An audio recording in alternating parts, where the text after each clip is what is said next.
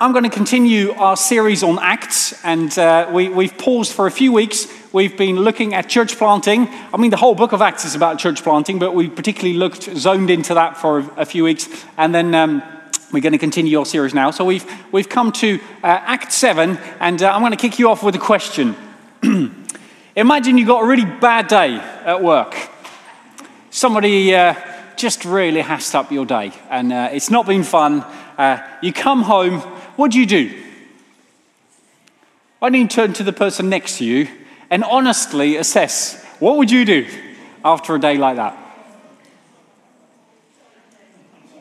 Find the person next to you, see, see where you land on. All right, let's wrap it up. Uh, some of you, you've just had this week, haven't you? I can tell. Um, this is great. So, uh, so who went for punching a beanbag? Anyone? Yeah, yeah, great. Uh, who goes for chocolate? Yeah, a few honest people in the room. Uh, who goes for a glass of wine and Netflix? No, just a glass of wine. Uh, uh, who, who, who goes into the rent and the speech that you should have delivered in that moment to your spouse or friend or anyone nearby? Yeah, a few people. Brilliant. Well, uh, I think we can all recognize ourselves. I'm sure there's a few more uh, uh, ideas in the room. So, over coffee after service, you can uh, share those wonderful ideas. Uh, but generally, they fall into two categories. You fight it, it's like the beanbag option, uh, or you try and escape it, which is like the chocolate option, isn't it? But what happens if you're in a situation that you can't fight and that you can't escape? Imagine you lived in the Ukraine right now. You're powerless. You cannot fight what's happening. You cannot escape it either. What do you do then?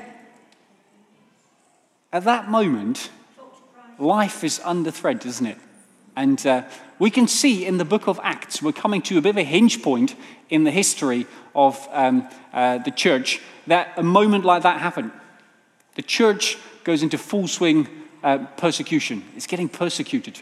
And they can't hide from it, they can't fight it, they can't escape it. But what we see happening in the church is that right in the midst of that season, it flourishes. I mean, who could imagine not just surviving, but flourishing? How can you go through a season of immense suffering and yet flourish? Well, that's what we're going to be looking at, the chapter 7, the book of Acts. If you can find it in your Bible, we're going to look at Act 7. Act 7, verse 54. When the members of the Sanhedrin heard this, this is a very long speech given by Stephen so far, we'll come back to that in a minute, they were furious and gnashed their teeth at him. But Stephen, full of the Holy Spirit, looked up to heaven and saw the glory of God and Jesus standing at the right hand of God. Look, he said, I see heaven open and the Son of Man standing at the right hand of God. At this, they covered their ears and yelled at the top of their voices. They all rushed at him, dragged him out of the city, and began to stone him. And meanwhile, witnesses laid their coats at the feet of a young man named Saul. While they were stoning him, Stephen prayed, Lord Jesus, receive my spirit. Then he fell on his knees and cried out, Lord, do not hold this sin against them. When he had said this, he fell asleep, and Saul approved of their killing him. On that day, a great persecution broke out against the church in Jerusalem, and all except the apostles were scattered throughout Judea and Samaria. And two um, godly men buried Stephen. Um, godly men buried Stephen and mourned deeply for him. But Saul began to destroy the church, going from house to house. He dragged off both men and women and put them in prison. What was the secret of the early church? How come they flourished? Was it because of the circumstances around them that were favorable? No. They lived in an occupied country. There was famine, there was persecution. And yet, in the midst of all of this, they were able to flourish. Now, the reason for that is because the concept of suffering is at the very heart of Christianity. And we're going to look at that today by looking at what Stephen said, what he saw, and what he did. Now, what Stephen said has gone on in the chapters before this. And uh, it's a speech recorded that's been a really long speech. We've been trying to cover several weeks to get through it.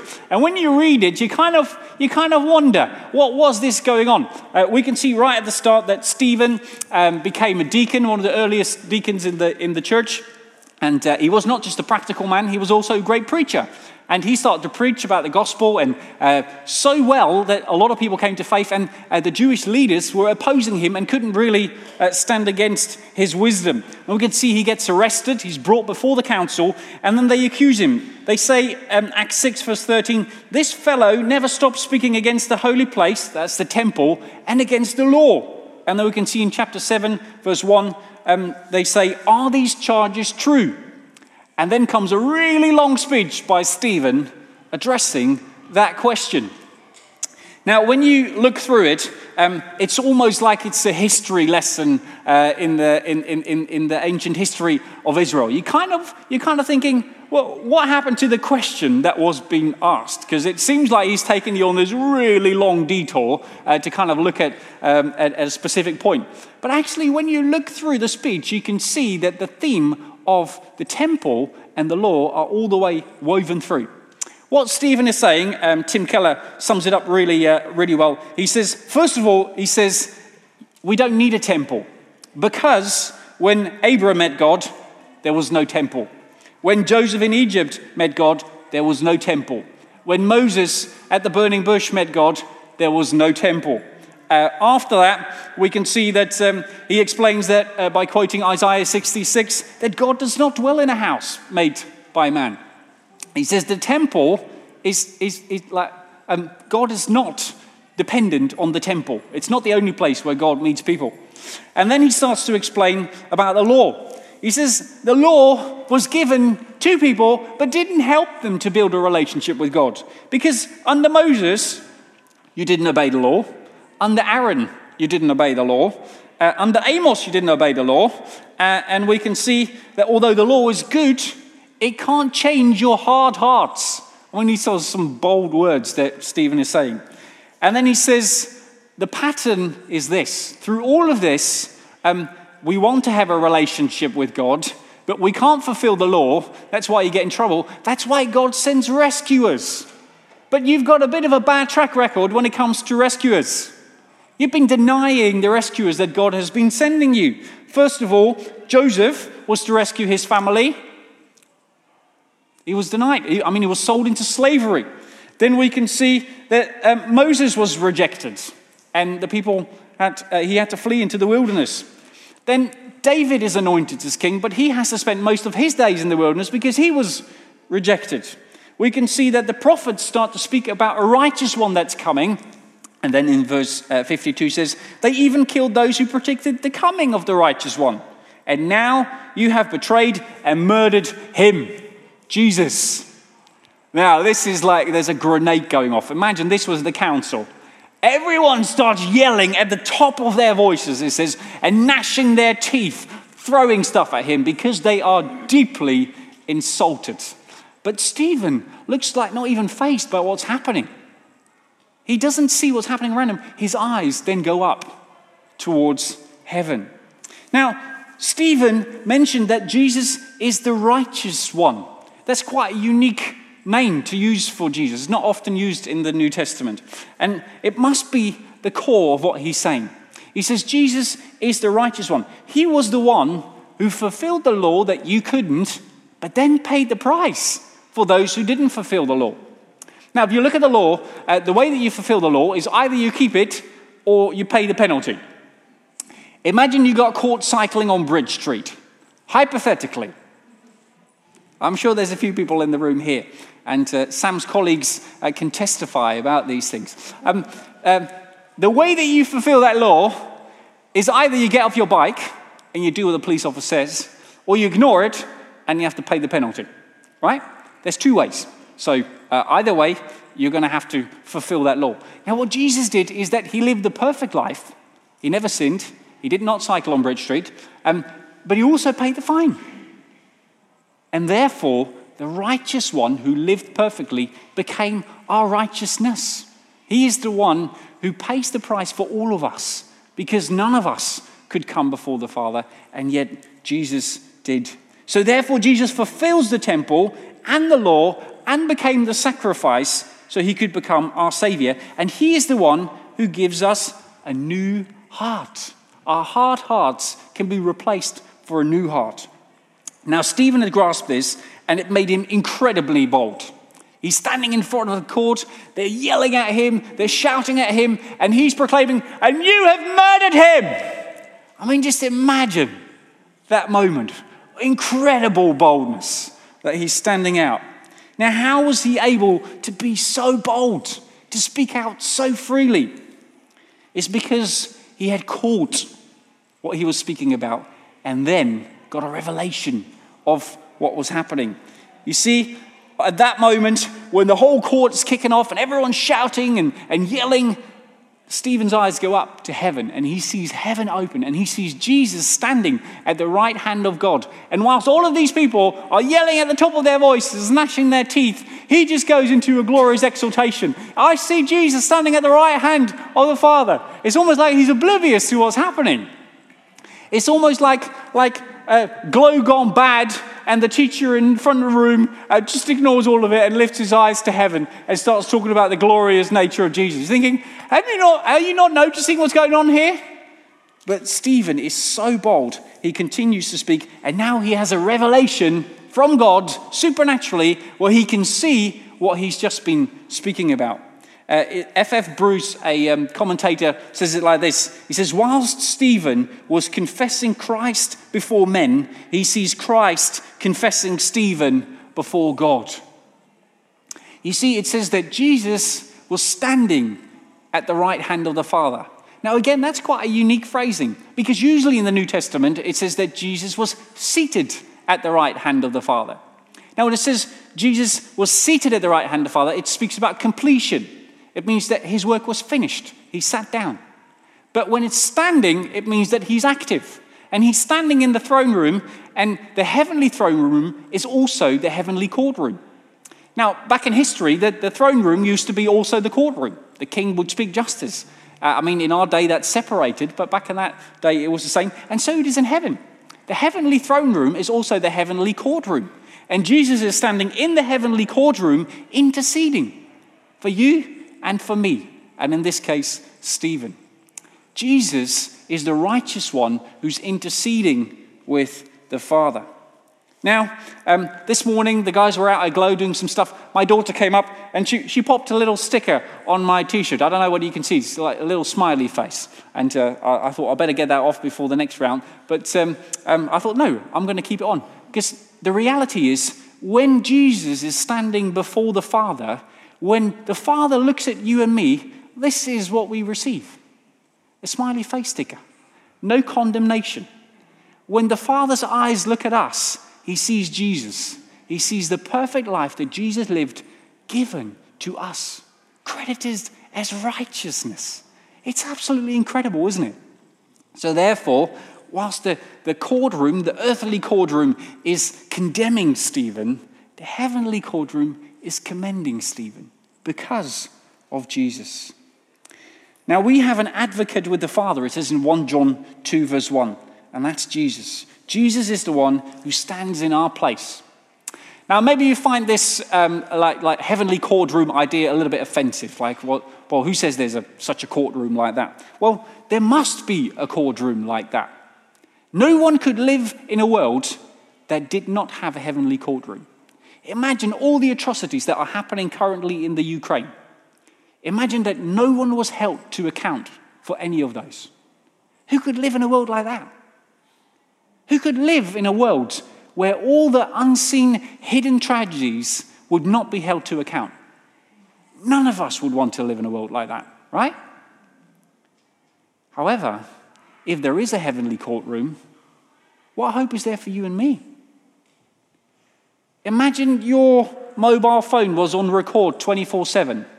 And all the things that you said about other people, the standards you set for other people, were the standards you were going to be measured by at the end of your life. Who would be able to balance the scales? None of us. You see, when we stand before the Father, none of us in the heavenly courtroom, none of us could say, I'm righteous. We would all have to pay the penalty, and it says in the New Testament that the penalty is death, eternal death. And yet Jesus died in our place. That's why we can appear before the heavenly courtroom and receive the smiling, loving face of the Father. Isn't that a miracle? Isn't that an incredible gift? Now, Stephen was so filled with this revelation everything around him just changed. He could face the greatest suffering with incredible boldness and grace, forgiving the very people that were stoning him to death. Now, I don't know about you and I, but when we go through suffering, that, that does not tend to be our experience, does it? We, we, we usually don't get distracted with heaven whilst uh, the, the, the earthly courtroom is condemning us. We get obsessed with the earthly courtroom condemning us and forget about heaven. When you've had that bad day at work, you get obsessed about that day. You don't come home and, uh, and, and kind of do three hours of worshipping in tongues to get through, most of us, on an uh, average day, do we? We get obsessed by these things. Uh, over this last season, uh, most of my days have started with looking at the news, and most of my days have ended at looking at the news.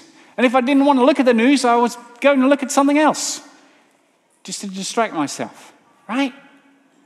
But God's saying, if you want to get through suffering, and if you want to be able to stand strong in this life and be bold, your eyes must be on heaven.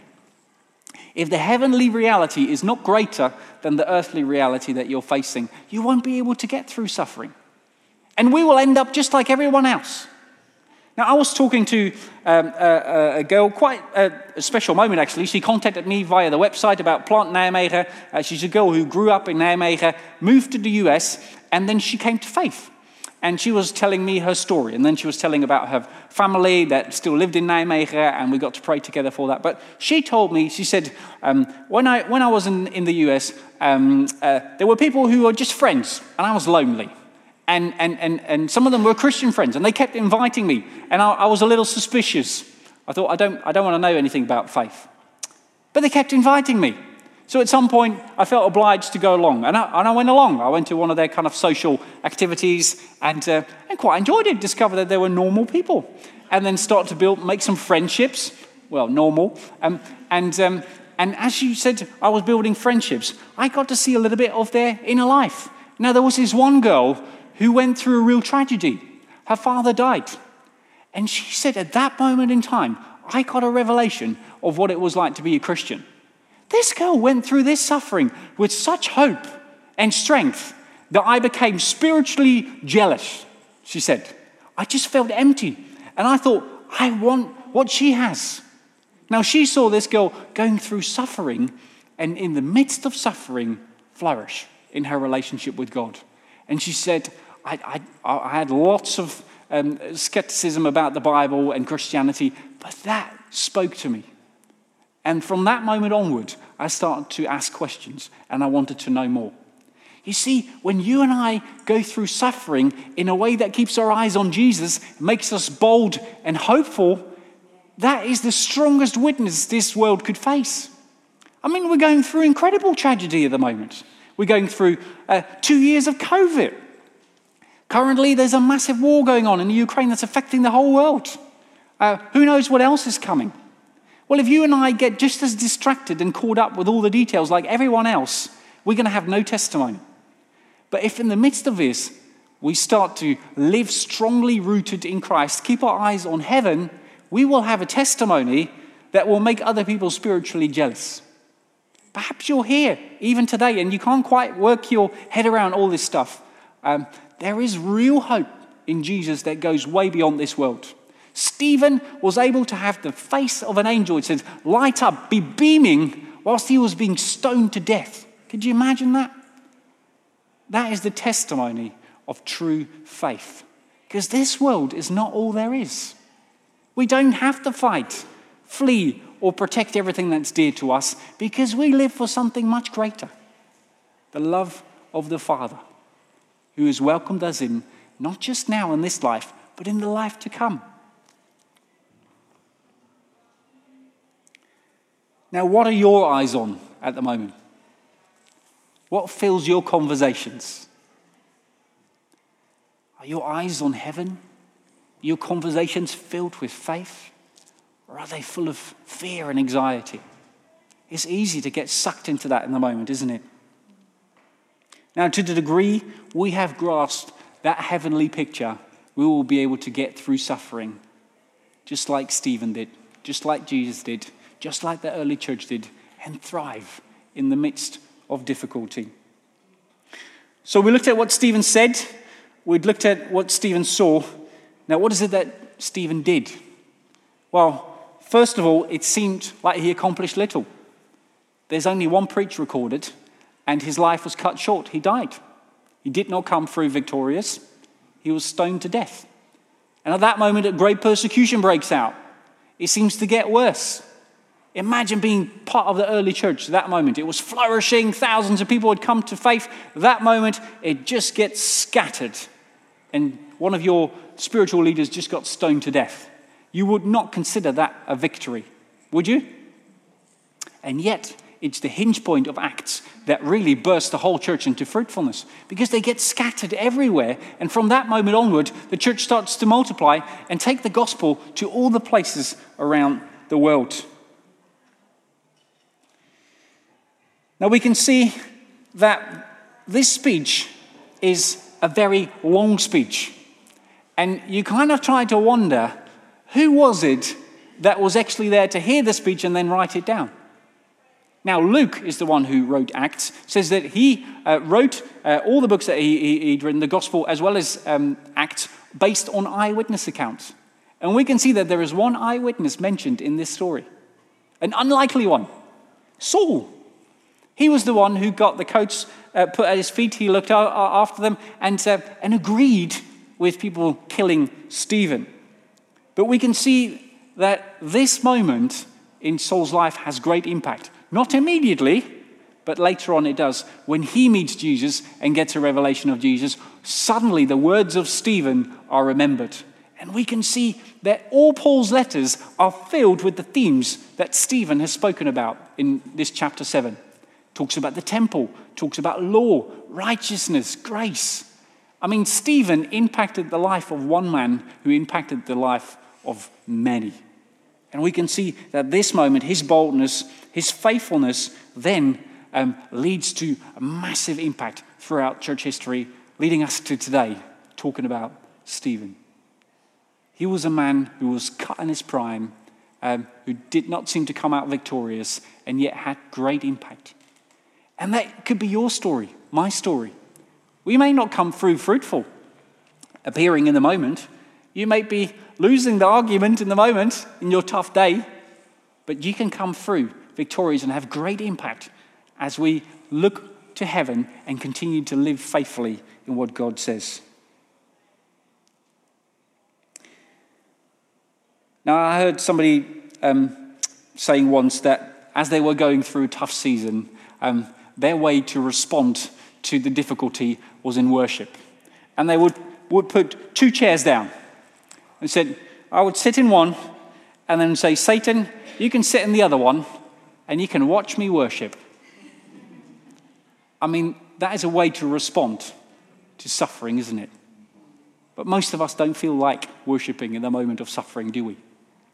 When we learn how to put our eyes on Jesus, receive what Stephen had said, at that moment our hearts will be softened and we can get through suffering in the same way that Stephen did. Now, we're going to come into a time where we're going to need the church to be its bold self again. We can see that the, the Western church is a timid church, and we need the Western church to become a bold church. In this season of suffering all over the globe, there's many great things happening. Um, lots of great help going to the Ukraine and other places. Wonderful things. But the reality is, unless the church speaks up about the true hope, all of this stuff means little. What point is it to care for people in this life when they get lost for eternal life? Now, it doesn't mean it's, it's, it's, it's useless, but there's got to be more.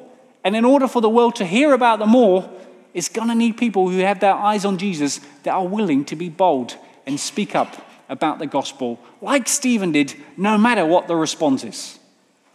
Now, if you were sharing this with your colleagues or your friends, and they'd all stand up and start yelling at you and gnashing their teeth and throwing stuff at you, that doesn't mean that you've done it wrong.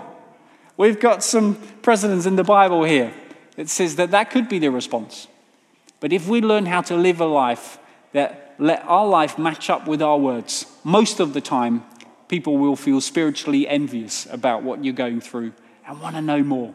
And that's the great privilege that you and I have to live a life that is a testimony to the heavenly courtroom that has a righteous one standing at the right hand of the Father, not just interceding for you and I, but for the whole world. If we get hold of what Stephen said, and if we keep our eyes on heaven so we see what Stephen saw, then we will also be able to do what Stephen did. Shall we stand together? Let's pray. Father, we pray that you will help us when we go through difficult days and even difficult times at the moment to keep our eyes on heaven. Will you continue to remind us of the righteous one, the advocate who stands before the Father? Thank you, Father, that we are welcomed into the throne room, into the courtroom. Thank you that you receive us with open arms. And Lord, we pray as we get hold of uh, the things that are spoken in your words, and as we keep our eyes fixed on you and see the wonderful revelation of you, Jesus, we pray that you'll make us bold to be able to embrace those around us, uh, live with real strength and certainty in the midst of chaos. Lord, we pray that you'll make us bold ones for the gospel, and so many will be able to see and hear the wonderful work that you have done, Lord, in our lives. And we pray that you'll continue to do it in many other lives. In Jesus' name, amen.